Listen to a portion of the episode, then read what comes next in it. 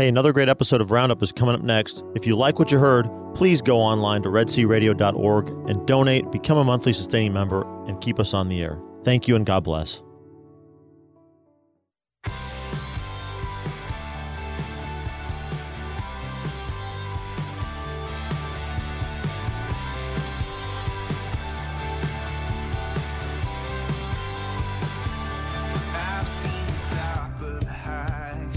Good morning. It is Wednesday, July the 25th. Fifth.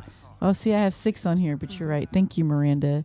Um, I am your host today, Pam Marvin. Our producer today is Thaddeus. Good morning, Thaddeus. Good morning, Pam, and let our listeners know who our guest is in of the studio course I am. That's next. You're rushing okay, me. You're sorry, rushing sorry. I me. didn't mean to- didn't So rush this you. morning I have joining me my dear, sweet, precious friend Miranda Wolichowski. Thank you. Good morning. Good morning. It's nice to see her face. It makes me very happy. Likewise. Um, anytime I get to spend time with her, um, as some of you that, if you know us or if not, if you're new, uh, Miranda and I spend a lot of time together. Um, been working on this little pesky thing called root sin.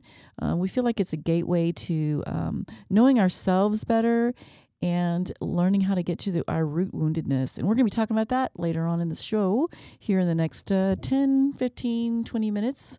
But before that, we have some things around town that we want to to talk about a little bit.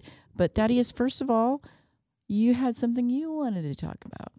Yeah, before I get there, I want to say hello to all of our local Brazos Valley listeners on 88.5 FM KEDC and our Lorena Waco listeners up there on KYAR 98.3 and finally our dear listeners down in Palestine 107.9 FM. Thank you all for listening. And as some of you may know, today is the 50th anniversary. This is the day of the promulgation of Pope Paul VI's encyclical Humanae Vitae on human life. There's going to be a lot of Mm, discussion of that in the Catholic media world. Already has been this month, already this week, and the rest of this week. But I want to just point the uh, our listeners to two local programs that we created, uh, touching specifically on that 50th anniversary. Go back to go to our website, uh, redcradio.org, and check out the roundup episode from the beginning of this month. Uh, Deacon Mike did a his show digging into the document and talking about the historical um, context for its reception and just gave a nice uh, overview of Humanae Vitae. And then uh, just yesterday, Monica Ashour was on Mystery of Parenthood talking about connections between Humanae Vitae and Pope John Paul's theology of the body. excellent. So that'll be encored on Saturday at 8 a.m. and then subsequently will be available via podcast on our website. That's And awesome. you can uh, and you can also get that through all those shows, Roundup and Mystery of Parenthood. You can get all those past episodes uh, via iTunes if you have a podcast app on your phone or Google Play if you do an Android device and you have a podcast. Um, right.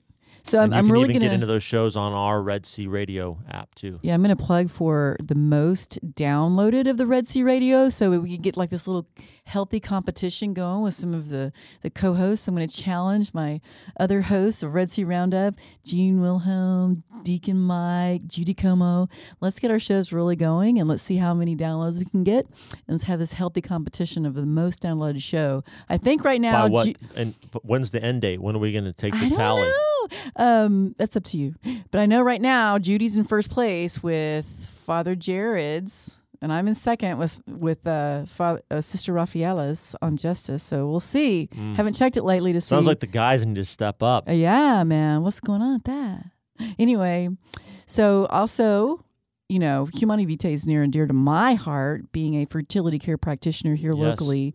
Um, I've learned so much. And also being a convert to the faith, you know, that's one of the big questions converts always ask is like, what's the deal with the birth control thing? What's the big deal? You know, why did the church believe what it believes? And I too was just like that. Um, unfortunately, I got a little bit of a poor formation in my marriage prep class before I was Catholic, where it was like, just follow your conscience, which, as we know, is kind of an error now. Um, so I didn't really know. So I was a bank's blank slate.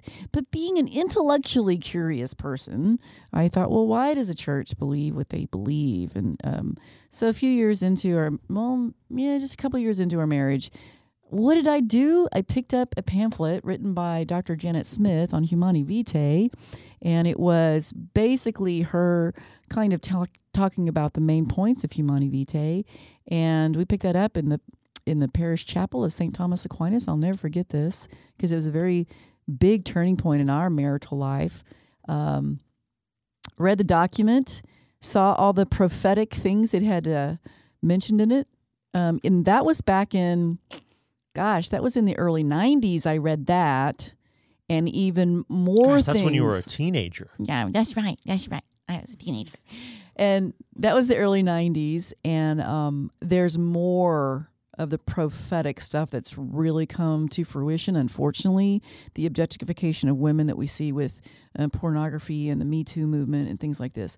All these things were foretold in this document. So it's very prophetic. Um, The state insisting on a certain uh, regime of fertility.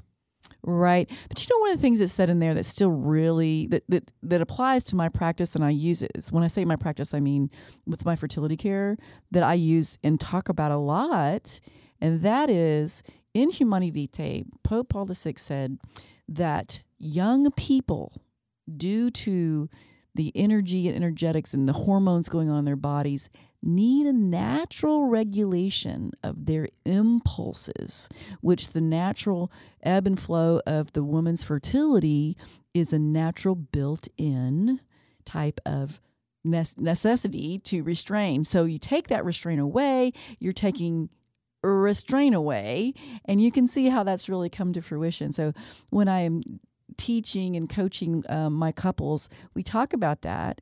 And just as a side note, I've I've had some couples that I've watched who were had they've contracepted for a long time, say between eight and ten years, um, but they're ready to start their family, and they're not so sure about this whole contraception. They're ready to get rid of hormones and things like that. That is, I'm telling you, I have seen their relationships start to just change and it's such a beautiful dynamic. You know we say in the model it increases the dignity and appreciation for one another. It increases communication and that's all true.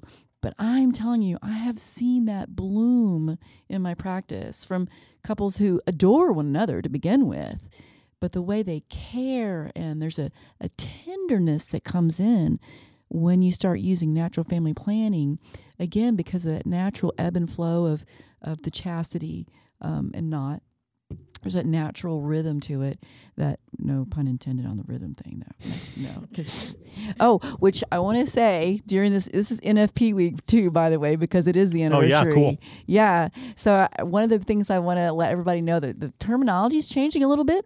We are not just saying NFP anymore for natural fertility Natural it, family natural planning. family planning. Yes, thank you for correcting me.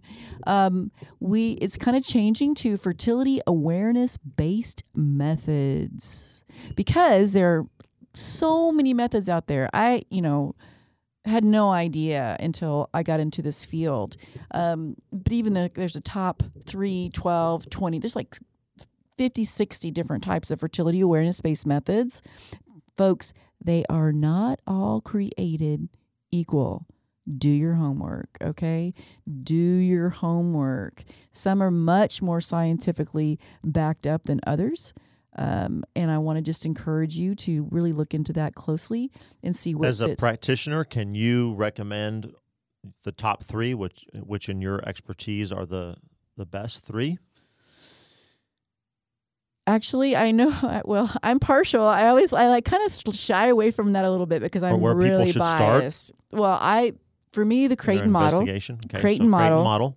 Okay. Now, symptothermal, there's a there's quite a few different ones out there, and I don't honestly know enough about those better ones, the symptothermal, that um, to be able to talk intelligently. But there are some that are better than others. Okay, but there's a Creighton model. There's a symptothermal model that then has a lot of different kind of organizations that practice it or give different variations on it, right? Yes. So those are two. So those are those two are models. those are two of the the most widespread, I'd say, Okay. symptothermal and Creighton. okay. Um, there's a lot of stuff coming out with apps and you Abs. apps. Oh, apps. Apps for your phone, like I there's thought it was something a, like you firming up yeah. your abs or oh, that something. reminds me. Yeah, yeah. Okay. Like there, I there's so I'm I'm getting questions all the time about because there's something new on the market all the time about fertility awareness based methods. But what I can tell you from my personal is that if you're not looking at biomarkers, the woman's biomarkers, you're probably not on the right track. It can't just be algorithm on a app. As far as I'm concerned, right? You have to be watching for the algorithm, or excuse me, the biomarkers, because the woman's body can change at any time. An algorithm on an app sounds like a just more sophisticated rhythm method. I don't. I- yeah, I mean, it starts to like it's smart, kind of like artificial intelligent, where after the woman tracks for a while, it predicts what's going to happen. Whereas biomarkers are prospective. You know, it's like it's just in the day, day by day by day, Right, and I think that's how you have to do it.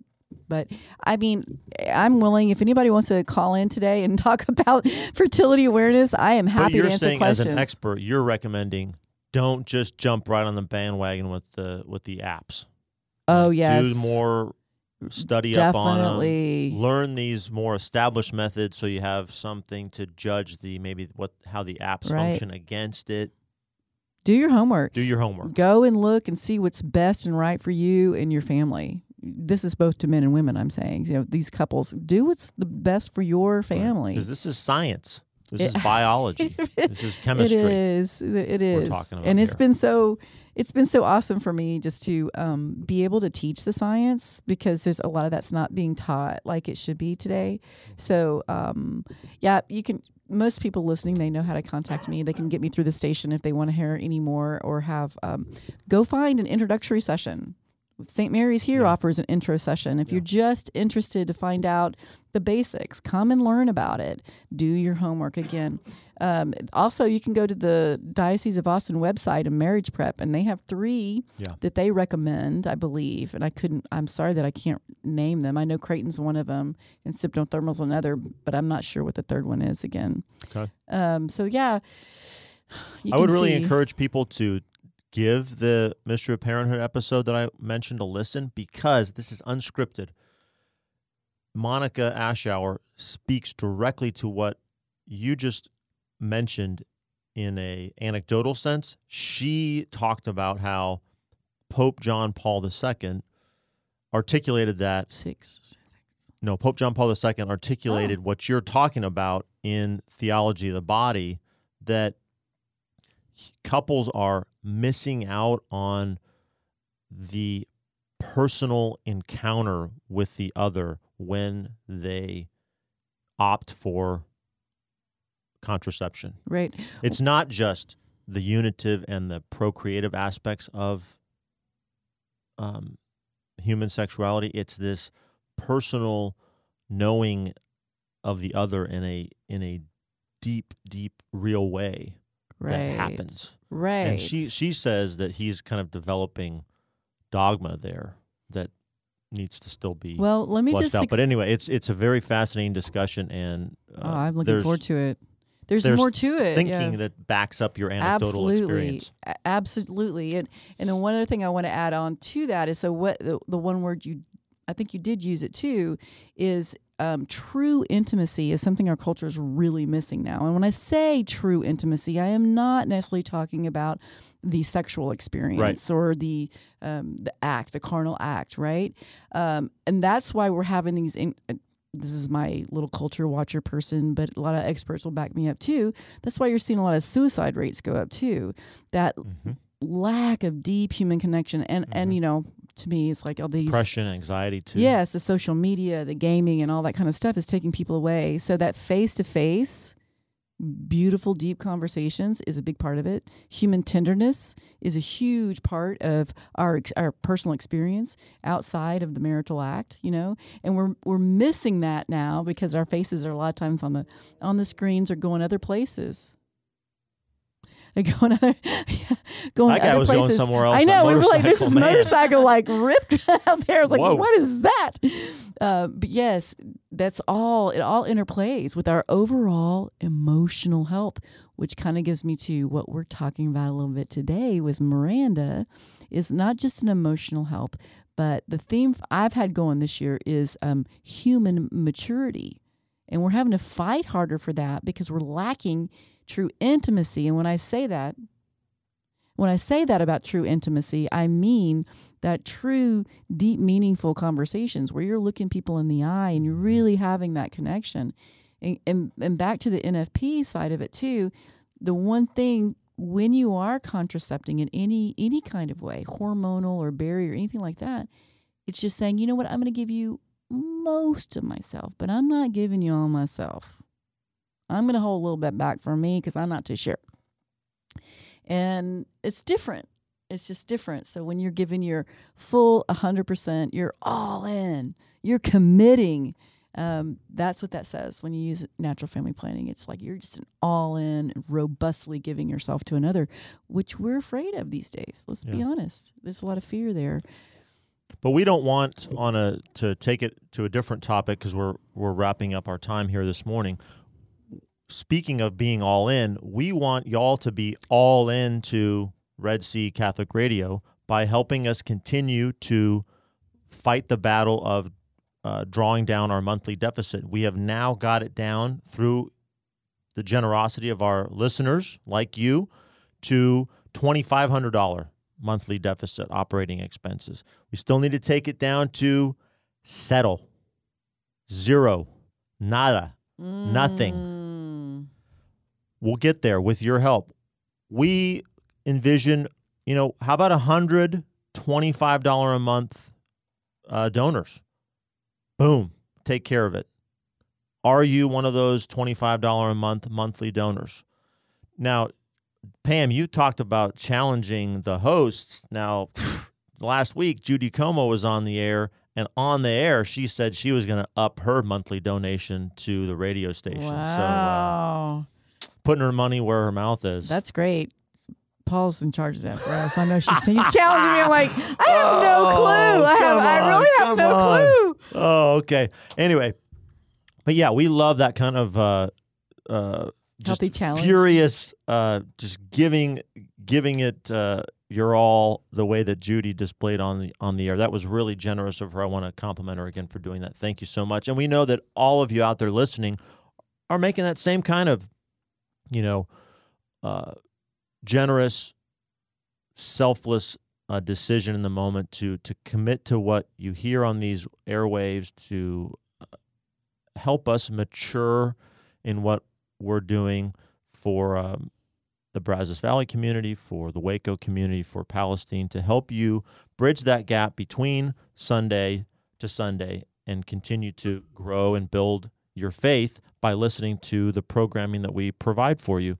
And if you think that it's making a difference in your life, if you think it's making you a better uh, ambassador for the faith, a better evangelist, um, please think about becoming a monthly donor. And you can participate by keeping us on the air in that new evangelization that's been called for by St. Pope John Paul II. So, with that in mind, uh, anything else around the community that you want to touch on, or do you want to give people, you got about a minute, Pam, a little preview of what you and Miranda are going to talk about before we go to break? Yes, to all of the above. Actually, I, I was looking at St. Joseph does such a great um, job of um, kind of putting out what's kind of going on in the area. So we're getting to go back to school too. So y'all be aware of that. Keep all these kids and teachers in your prayers. And I can see that the Elizabeth House has saved the date, September 20th. Awesome. August 18th, Women's Day of Reflection. Mary, the Transparency of God, a Women's Day of Reflection. It will be held Saturday, August the 18th at St. Thomas Aquinas. Look at that. And there was something else on here I saw that I thought was pretty cool. Oh, yeah, the Catholic Women's Conference, the third annual Catholic Women's Conference, Generation to Generation, Saturday, September the 8th. Yep. All these things really great. Oh, and I think we would be remiss if we didn't say there's a lot of EIM stuff going on in the in the community right now. Uh, it's coming up. If it, folks, you know that if you are to volunteer in and around um, any of the vulnerable here in in the Catholic Church, then you need to take the EIM uh, ministry training. So for more information about that, you can always go to the Diocese of Austin website or contact us. Until then, though, on the after the break, Miranda and I are going to be talking to you about how you can transform your sin into holiness. We'll be right back.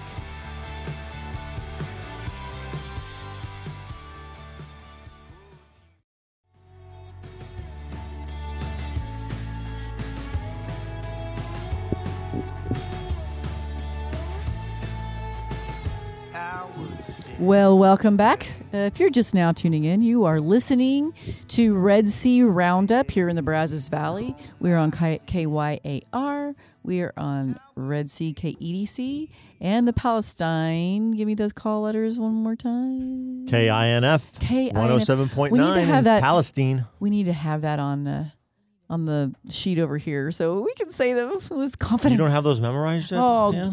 I should. You know, memorization is one of those things that's kind of going away because we don't have to do because our smartphones are making Mhm. us dumber. Mhm. Yeah. Um, do you want to give people the number that they can call if they want to insert themselves into the conversation? I that would you and love that. I- yes. Miranda? Um, Miranda and I again will be talking about root sin. So all things root sin, woundedness, and healing is actually going to be more of our um, our topic today. This is the second part of a two part series that we've worked on for this year. And if you'd like to call with any of your questions, please call 855 683 7332.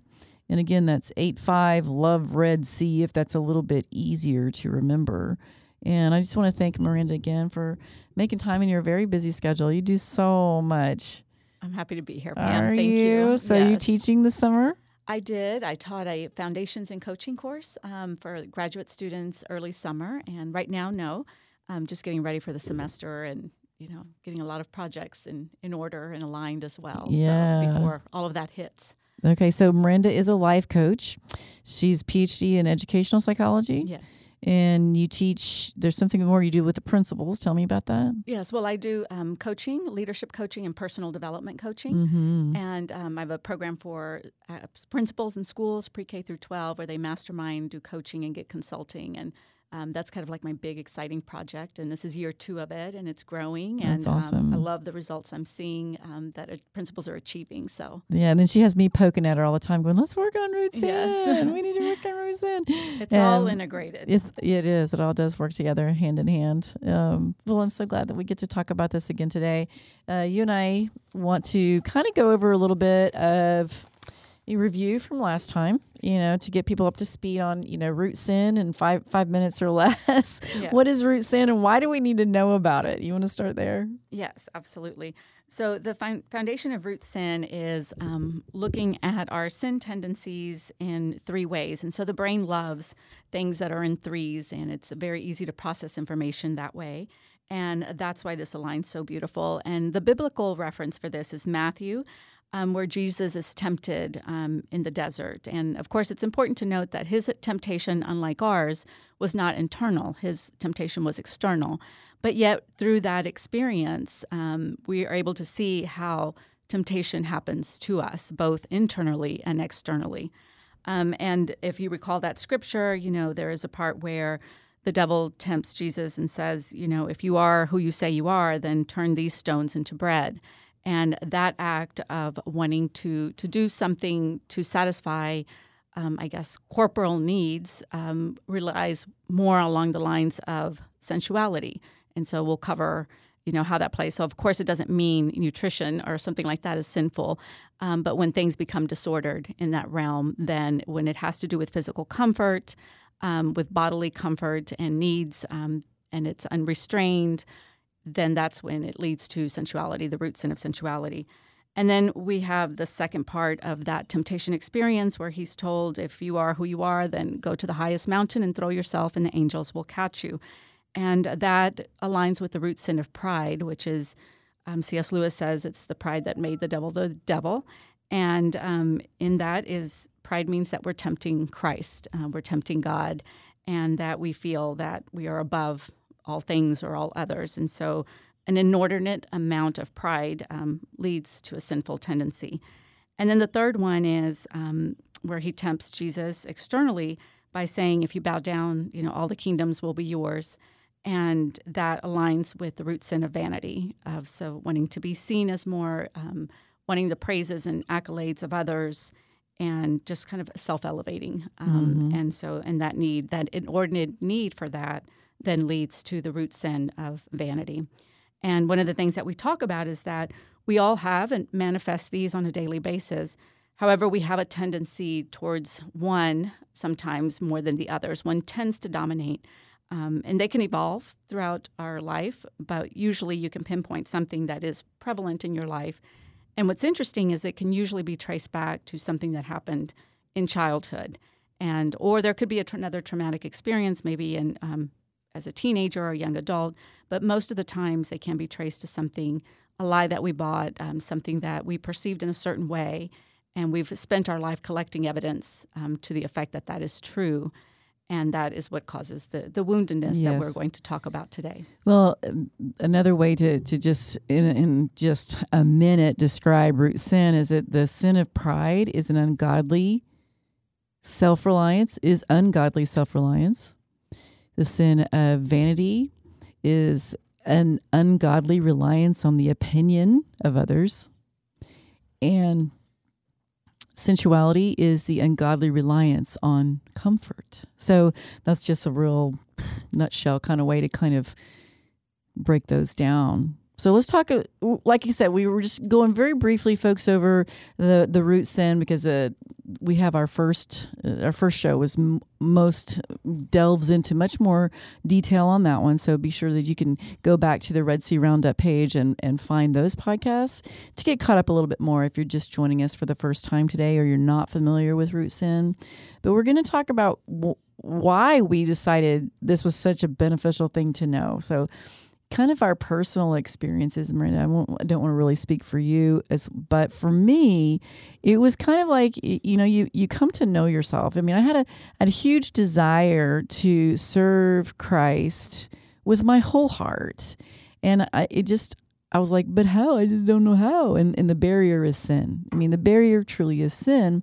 And so when I was introduced to these principles and began to see how I was um, working or reacting from a place of hurt really or from that woundedness and trying to to really get back to the beginnings of where is that coming from and why do I behave the way I behave? And I really want to change and improve. And uh, so these tools were really great in learning this and starting to move on from that. Yes, absolutely. I mean, it was has been absolutely key in terms of self awareness um, at a spiritual um, level, mental, you know, cognitive level, emotional level. And um, I don't know that without these tools, I would have had the growth that I was blessed enough to have. And so, of course, there's still a journey, much more to go forward, but self awareness is key. And um, one of the things that research says is that others know us better than we know ourselves. And so we have a tendency to think, no, I'm a very reflective or self aware person or introspective. But most of the time, there are quite a few blind spots that we have, even more so when it comes to ourselves so than when it comes to others. And others know as well because they can see the actions. Um, That's that, that ensue from whatever is going on inside. And so, this is just one way to gather and, and be able to gain that deep insight and and you know it changes everything and changes how you interact with the world it changes how you confess um, it changes where you you know give yourself a little bit of grace um, when things don't go well and where you challenge yourself to growth and say you know this has got to change this has got to be better mm-hmm, It, for sound, sure it sounds like that research confirms the truth of what our Lord said when he talked about seeing the beam in somebody else's eye, but you can't. there's- You, Absolutely. you've seen the splinter in someone else's eye, but you can't see the beam in your own your own eye. that's exactly, exactly right exactly That's like every now and then. It happens just this week. It's always kind of dangerous. But I asked my husband, so Paul, what virtue do you think I need to work on? This, you know, what what do you see that I need to work on? And It's a dangerous question, but um, to which he was very kind. Did he say, "Let me count the ways"? he was very kind in his response for sure.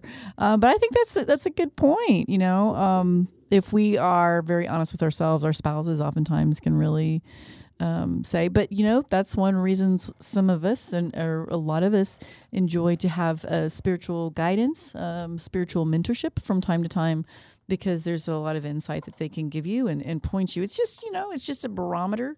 Um, or a compass rather to point you in the right direction, um, which was a part of my journey as well is spiritual guidance to to kind of start to unpack some of those things because we do we have blinders on. Yes, absolutely. And I think um, as time progresses, it becomes more and more difficult to be able to spend time developing that type of self awareness. And you see it all the time. You go to a doctor's office or even at a stoplight, and if somebody has even you know half a second of silence, you know they pull out their phone because it's so scary to just be alone with your thoughts. Like, oh my gosh, what would I do if I'm just alone with myself for a minute? And so we just don't give ourselves that opportunity to think and introspect anymore. And so this is even more important and critical um, at this time. And I find I find that's a very fearful thing because I uh, just reflecting, and I'd love to hear your thoughts on this too. But the first time I went to a silent retreat, so it was an Ignatian silent retreat, my very first time. The vo- I was scared to death. I was so frightened to go, and I don't know, I don't know why. Now I thought, you know, I don't. Bel- Of course, there's that little nasty voice in your ear going, "You don't belong here. You know, these are holy women. You're not holy, so you need to not be here." And That Then- that is not what my voice in my head sounds like at all. no, mine mine sounds totally what different. does your sound like? it's more like a grumpy, you know, Curmudgeon. angry curmudgeony voice. You have a boy voice. I have a girl voice. no, I really did. I was so fearful. But one of the main reasons at the bottom of that fear is I thought that Christ was going to reveal reveal to me my wretchedness all at once, and I was so fearful of that. But what I found was he was like, "Wait, wait, wait, wait. There's time enough for that. Right now, you need to let me love you." Let me love you. Fall in love deeper with me. And we'll get to that. We'll get to that. And that has truly been the, journey of silence, too. And and I love trying to always be more quiet during Lent, too. Um, because what do they say? You can't learn. You can, what did the Holy Spirit works in the school of silence? Right. There's a, there's Matthew a- Kelly. Yes, Yes. Matthew Kelly. Exactly. Well, we want to talk about how our personal journeys went from okay, so Marin and I had really studied root sin, been working on our root sin and counteracting virtues. So if you we we go into a lot of that um, other times too, but there's a lot of counteracting virtues that we work on as as related to our root sin.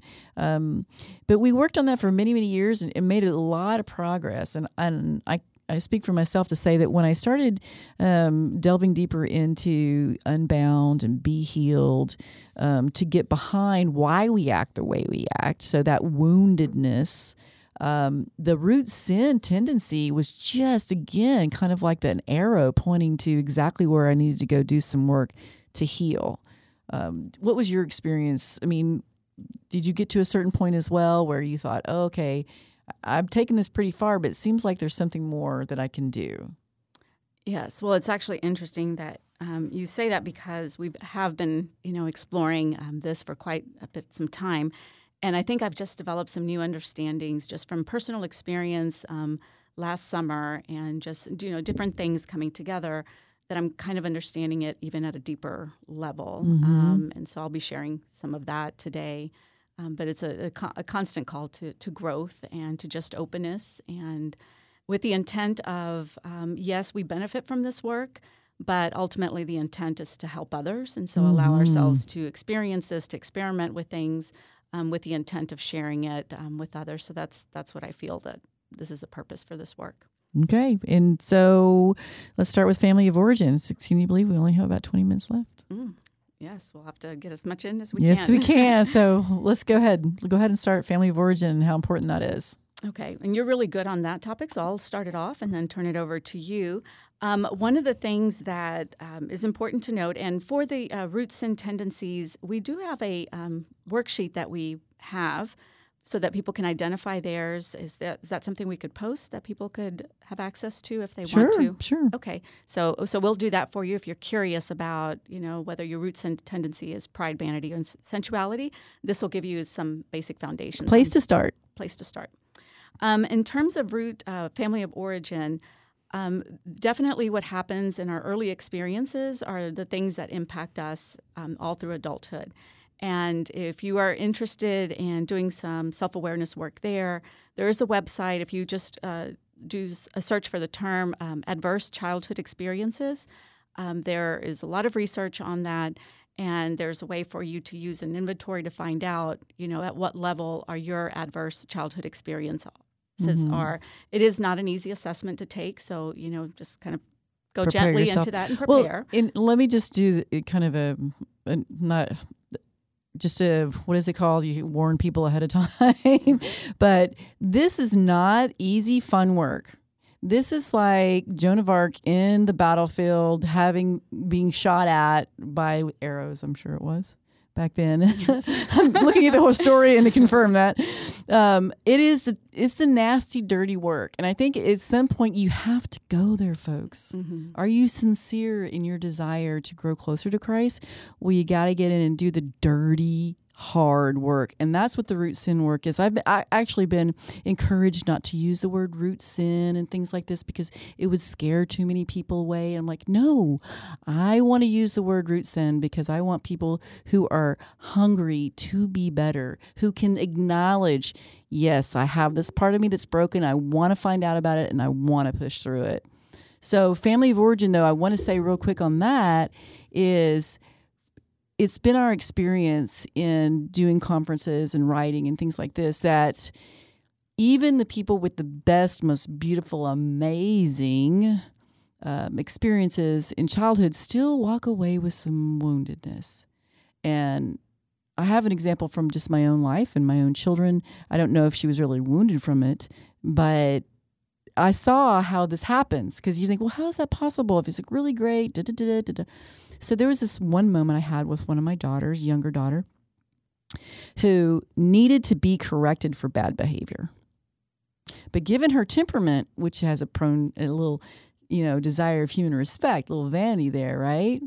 That's what she her temperament is. So I, as a parent, rightfully wanted to correct her and did correct her on this and was stern. Her little feminine heart, with her temperament, prone to vanity is hearing mom doesn't really love me or appreciate me. Totally a lie. She's buying a lie. At that point, I was like, don't buy that lie. You, this was necessary, but she's thinking she's kind of worthless and because she's doing stuff wrong. So if she's wrong, she's bad, right? And she starts to internalize that lie. And so you can see that sometimes on our, since we've been doing this, I can see that on my kids' face. It's been so valuable raising teenagers to be able to say when they start to buy that, don't buy that lie. They treat me so badly. I said, baby, it's not about you, it's about them, right? But that's so hard to separate that in the teenage years. So family of origin, very important. And then then I've heard seen and heard so much trauma that can go on family of origin. And then I've seen the opposite where people like, yeah, no, mine was perfect, you know, and that kind of thing. But at some point we buy some lies. Right, right. And it's you know, it's very important because you could have a group of siblings, you know, being raised in the same home and they will have different perspectives you know, just based on their personality and how they see and sure. temperaments and all of that. Mm-hmm. Um, so, so critical to do that that piece and seeing what lie might have been purchased there um, that you carry on. And it's it's important to note. And there's been some trends uh, recently that will help us have a greater understanding of this. And you probably heard of the whole, you know, the recording that was, you know, had poor quality and people were hearing the word the word laurel and others were hearing Yanny. that was crazy. Yes, and you could be in the same room with your whole family and we're listening to it and it's like, what do you mean? How do you hear Yanny? And um, and then the one with the dress, you know, whether the dress online was blue or black or something like that. And and people and these are our ears and our eyes that are looking and hearing, you know, the, the same very thing. same thing, and yet it filters in in so many ways. So can you imagine? When we're filtering filtering life through our perspective, through our values, through our you know desires, through our personality, our talents, all of those things. Then it's it's just amazing that we ever even come to the same conclusion ever you know because it's yeah there's a lot of diversity that goes in there That- every every person's a world Right. And that reminds me of, of this happens all at home and also in the working world. You know, somewhere between my lips and her ears, it really changed. Right. Same thing was said, you know, one person's intent with love and kindness and goodness and then can still be scrambled and turned around in something else completely different. You know, that's just part of being um, being human. right right So we want to go ahead and start talking about how root sin points to woundedness. Um, I I would say with mine, I, I realized um, at the end of the day, my greatest one um, started out with uh, human respect. So I was like desiring um, a- approval and appreciation from some of my uh, closest friends and colleagues and things like that. Um, to the point where I wasn't paying that close attention to my family unit, and that's when I started to realize something was off. And again, the vanity was an, an inordinate um, relying on the opinion of others, you know, ungodly. So much so. So you can see how that's uh, so sinful because I was looking at people for what I should be looking at to God. And so my, my practice has been since that time, eight years ago, okay, Lord, what is it you want? Like turning my face literally up to heaven to say, let me only desire what you want, you know, and realizing that oftentimes their opinions, it's just their opinions and they're not thinking about me or they could care less. I'm probably thinking about their own self. right But so that's a really, that's how I kind of started. So, okay, so I went from, oh, that now I have this desire for human respect. Well, what's behind that? So somewhere along the line, I bought a lie that I really wasn't worthy. I wasn't worthy of attention and I wasn't worthy of love. And that was, that's just those lies that came in when I was young. I can remember certain experiences. And if you've listened to the show before, I think the last show I even mentioned what that was. So let's just go ahead and kind of fast forward it. So, okay, I, I knew I was walking around with this woundedness lie about um, abandonment.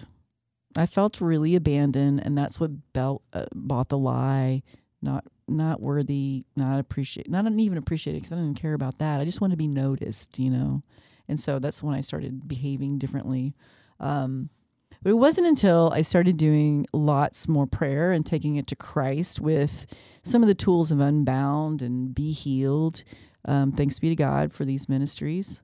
That I was able to start to pinpoint um, or, the origin of when I first started to buy that lie. So, you know, I, I- thought, well, when did you first? When's the first memory? What's the and for me, the memory wasn't entirely a painful one. It was a very innocuous kind of memory with my mother and I. Um, but I was a little kid and she was just reading a book and not paying attention to me. And I bought the lie at that point. That's not a big deal. I look at it as a parent think, holy moly, you know?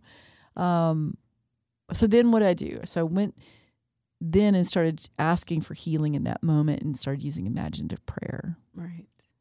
Right. Yes.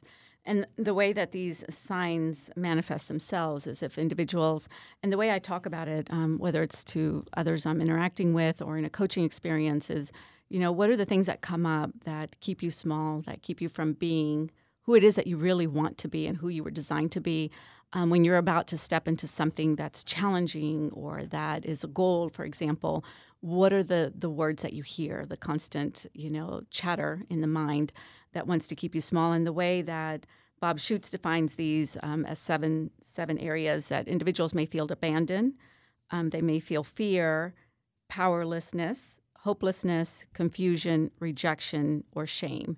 And so the the lies come along that ensue from that woundedness usually manifest themselves in those type of um, manifestations and that people have to deal with. And unfortunately, we spend time collecting evidence of yes, that is true, um, you know, to validate the shame, or that's true to continue to add to the confusion, instead of hitting the pause button and saying, you know, what is the truth here, and and where why am I interpreting, and do I have to carry this through? Um, all through my life. Right. So we, I, you know, we only have about ten minutes left in the show, so I want to really let our our listeners have some to feel like they have some tools. Uh, so l- let me just kind of outline the uh, linearly how we've come to root sin into into healing. So it's easier to identify how we are sinning. We can take that then to confession, which is hugely, hugely important in this whole process. Regular confession. Uh, so you start to know yourself better and you're able to go there. Like I always say, Christ is always a gentleman. He won't take you there faster than you're ready to go. And so you start to go there and start to unpack some of these things. And imaginative prayer has been one of the single most healing things I've done.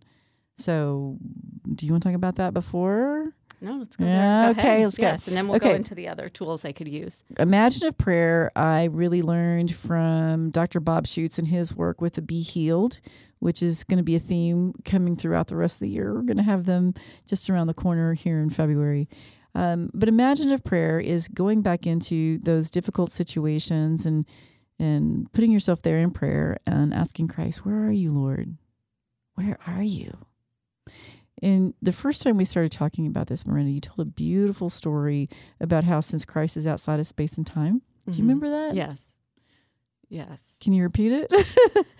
I, I probably can't. Uh, okay. Um, but yes, he, he is. And so um, this has something to do with quantum physics. There was an article that I found that whatever happens, that the past can impact the future. And so if we do things um, in our past, then it can impact the outcomes that we have in our future.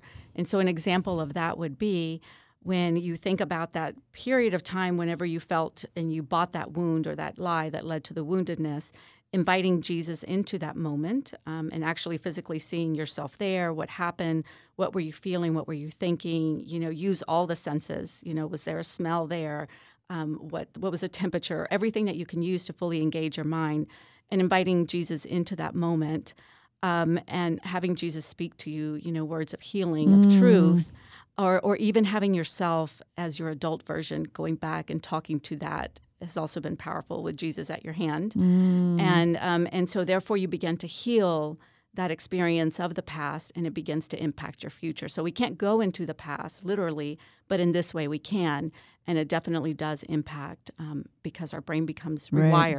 And our brain has plasticity, and it's able to do that. So- so that's one way. Right. I, I, I mean, I, I can just speak from personal experience, and that's why we feel so passionate about this topic. Is when I did this to that one simple little scene, it took me a while. I had to keep visiting it, and I encourage people. Usually, the more traumatic it is, the longer it may take you to actually find Christ in the scene. For me, it took me about three or four trips in prayer over a couple of months' time before I was able to to see Christ, and it was changing perspective. But when I asked him, Where were you? And he told me, I'm with you always. I'm with you right here. I would say that I felt like a release about 50% of my anxiety and my tension and my woundedness, like just immediately um, happen, just really on a deep level. I felt a sense of healing at that moment. And I want to say that. Um, one of the easier ways to explain it that that I kind of use on a regular basis is because he's outside of space and time, because Christ is. He does heal your memories. Okay. Right. He can heal your memories, but you got to invite him into it. Right. Yeah. Absolutely. Yeah. So that's Absolutely. imaginative prayer. Do you want to say more about imaginative prayer before we try to go through I some more of the tools? I mean, if people are having trouble, you know, like finding Christ in that moment, um, because it could be a traumatic experience, just the the adult you going in to speak to the child you um, is a good start, and then Mm. and then begin to then explore, you know, where is Jesus in this? Some people will be able to take him right in, some will not, but most people will be able to do the adult version of themselves, speaking to that child version of themselves. Mm-hmm. So, Miranda, what do we say? I get this question sometimes and don't have a great answer. So, this is something for us more to ponder is when people say, Well, I don't have any bad memories. Well, they're, I guess, if they feel that their life is working out well and they've examined, you know, their root sin tendency and it's not having adverse manifestations, then, you know, fine, keep going. And if God, if God wants to reveal something, he will. Just ask true. him to do true. so. There you go. But you don't have to go digging um, just just define, but just that Right. self awareness. Right. That's Yes. that's good because that's the the only one I'm like, you know, I'm not sure what to say because that's just not my experience. I mean, I have plenty of fodder for. If it's not broke, don't fix it, you know? Right. Right. and and just you know pray that if there's something I'm supposed to see, that God will allow me to see that. Okay. Well, we still have some more healing Yes. tools to talk about in the next four and a half minutes. Okay, and these will be quick, and this might be a little bit going rogue, um, but um, just you know, as I mentioned earlier, as I've been you know contemplating this topic, and especially since I went through some personal experiences uh, last summer that kind of opened this up even more. One of the things that I'm realizing is that we have to take our humanity into consideration. And so I was listening to a podcast um, by Father Barron, Word on Fire. And so he does like 14 minutes, 15 minutes uh, gospel reflections. And he talked about how we have to honor our humanity. And some, you know, there's some, Amen. yes, and some individuals that feel like, no, it's all about our spirituality. But no, we're integrated human beings. And so when you are doing this work, it's important to um, take into consideration that you you're basically training for life, and that's kind of how I've began to see the world, is that we are training for this journey, and so or or even preparing for battle at times, and that's what it can feel like at most times. And so if you're training for life, if you're training for your journey, if you're preparing for battle, then what are some of the things that you do? You don't go in unprepared. Um, you don't go in without having a good regimen that's going to support your work. And that's the piece that I'm seeing that really benefited me during that time. And when I'm doing work with my clients, um, it's a piece that is really making a difference as well. And so here are some simple tools um, that may sound very, very simple, but will begin to help for that training and preparation. Um, just hydration. You know, in the morning, I've talked to people who reach for a cup of coffee first thing and they've dehydrated all overnight. And then the- there's coffee, and then there's maybe more coffee that follows, and there's never water. And the brain needs water to be able to function and flourish. So, just that practice of drinking water right away, first thing in the morning, before you reach for your coffee, will make a difference on how your body functions. Um, nutrition, you know, is another key that's important if we're getting really practical here. And here I just talk about foods that feed the brain. And so making sure that you get the fats that are really good, like avocados and nuts, and um, some fish oils, you know, for example, you know, salmon, anything that has those high omegas. Um, because your brain is going to function much better. And all the research supports, in terms of anxiety and depression and all of that, that these things, you know, make a difference. And so, if we really want that healing to happen, we've got to prepare our minds to be able to do that reprocessing in our brains and that recon, you know, all those reconnections happening. And breathing heavy, as in exercise, builds new neurons. I learned that recently. I was like, okay, so I got to breathe heavy every single day. So I try and go for a jog or a sprint or just something so I can get some new neurons because I need them. Absolutely, and again, the all the evidence is conclusive um, in terms of exercise um, is the solution for just about everything in terms of in neurological diseases, you know, high blood pressure, cancers. I mean, the list goes on and on, and so it's amazing that we don't embrace that. And so, movement, you know, is definitely important, and that is going to lead to a better state where you could deal with depression and anxiety and things like that. Sleep, um, critical, critical, and um, it's important to know kind of what your patterns are and kind of look at them in terms of um, you know how many sleep cycles you need to get in during the week to function well.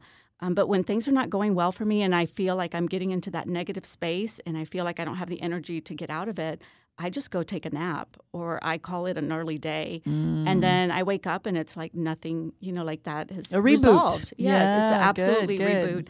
And so we don't take advantage of it. And sometimes 15 minutes you know, as you're struggling, as your mind is starting to go into that negative space, um, just a 15 minute nap and um, will do wonders um, in terms of that. Um, powering down for sleep. So if you are on the screen, if you've got lights on or whatever, um, before you go to bed, then that's going to impact the quality of your sleep, and you can your brain cannot function. So four days of sleeping, like less than four hours, will show evidence of diabetes type 2 in your blood. And so it is definitely having implications. And then we expect our minds to be sharp and positive and all of this. And so that's obviously not going to happen if we're You hear not. that, moms? Yes, absolutely. Very important. And then just not entertaining the negativity, you know, when it comes in, those lies of, I'm this or that, or just giving it back. And sometimes just saying, no, Jesus has this. Um, sometimes when that negativity comes into my life, um, I'll often just say, you know, Jesus does the heavy lifting in my life. So I'm not even going to entertain this, um, Yeah. and and just uh, let that go. And then the trying to reframe, you know, when something happens, what is one way to look at this? What is another?